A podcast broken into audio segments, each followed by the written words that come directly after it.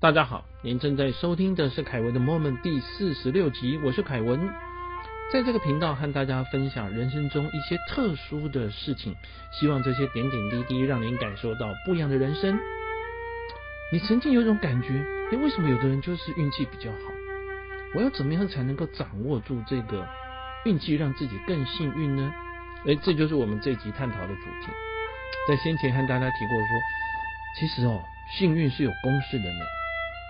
先跟大家提一下这个公式哦，准备加态度加机会加行动等于幸运。咦，这听起来很像是成功学上面的一些事情嘛？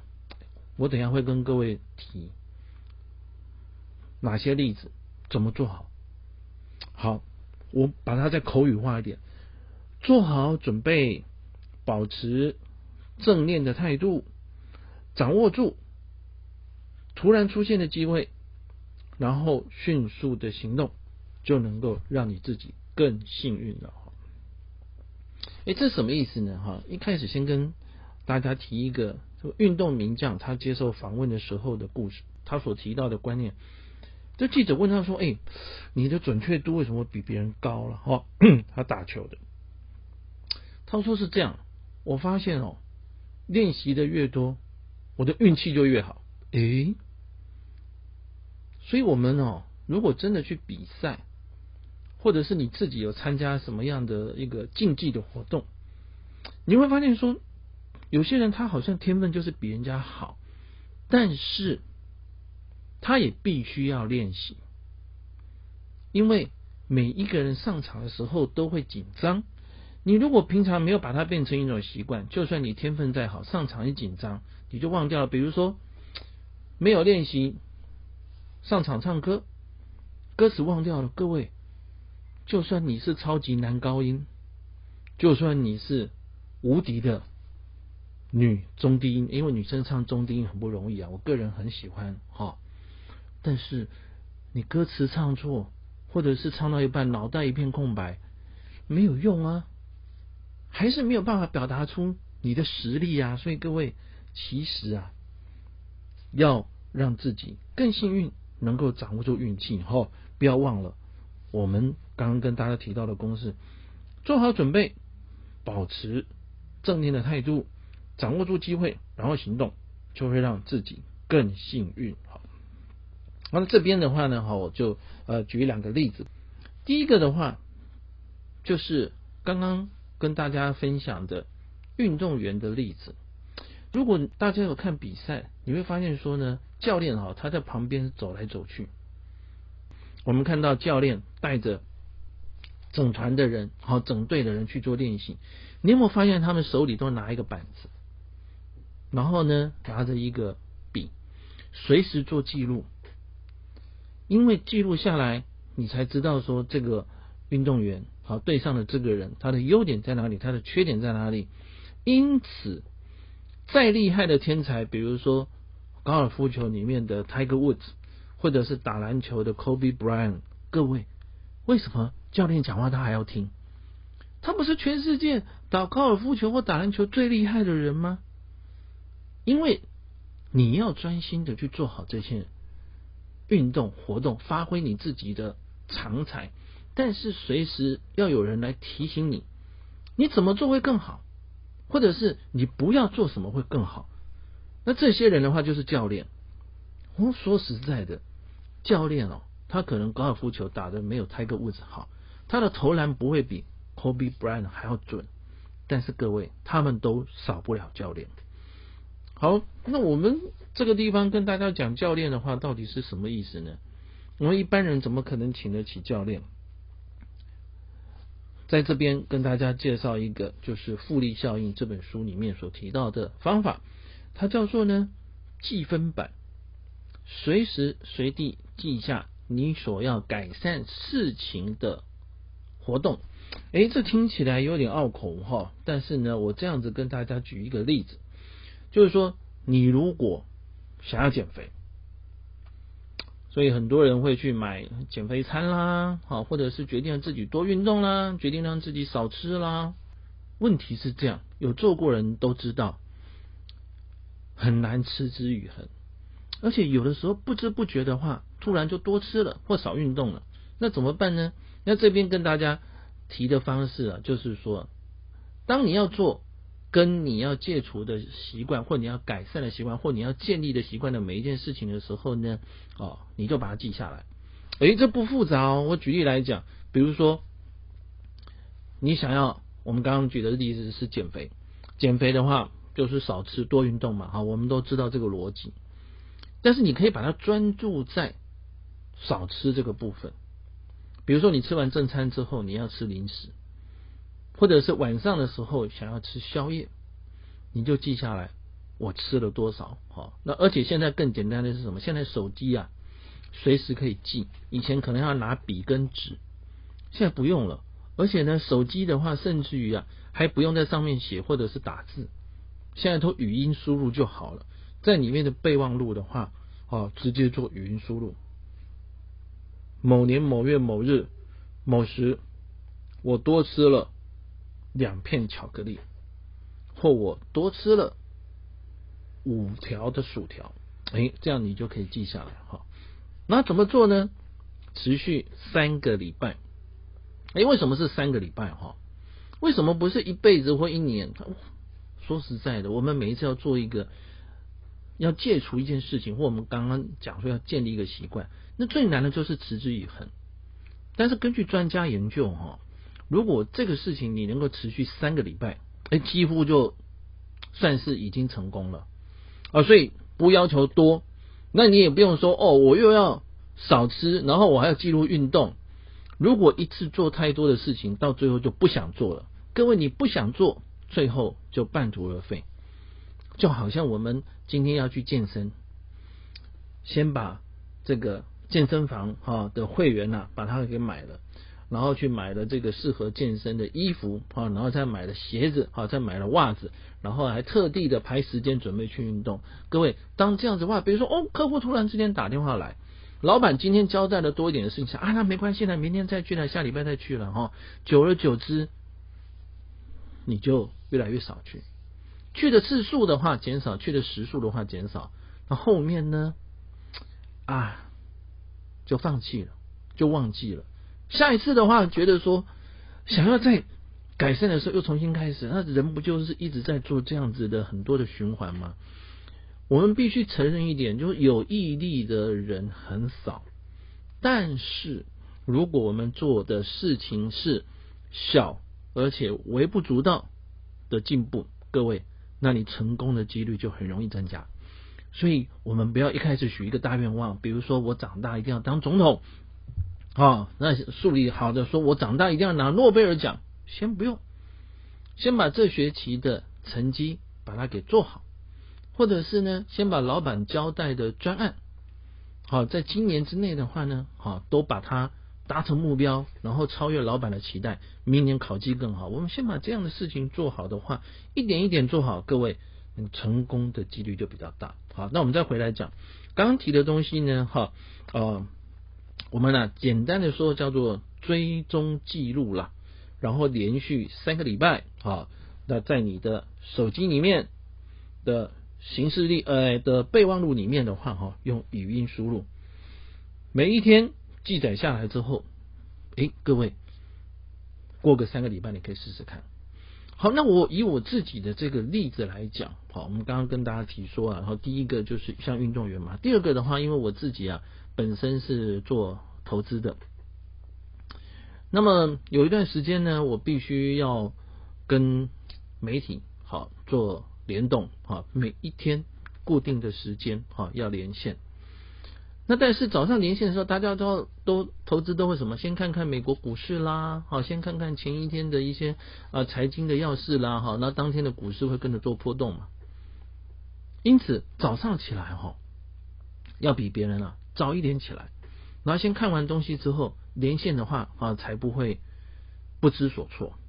所以我就每天早上早点起床，然后花个呢大概十几分钟、二十分钟的时间啊，啊看一下国外的大事啊，然后把它给记录下来。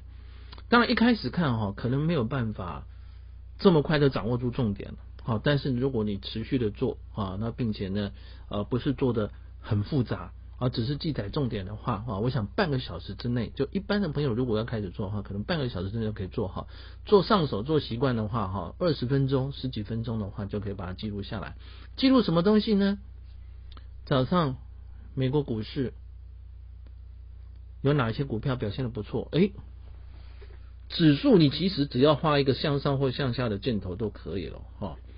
那因为我们大部分的人呢，哈，可能是投资股票啊，或者是有些像现在流行买 ETF 嘛，流行买 ETF 的朋友就，哎，你可以多录多留意一下指数。那买个股的朋友的话，哈，只留意个股，好，就是啊涨得多或跌得多的。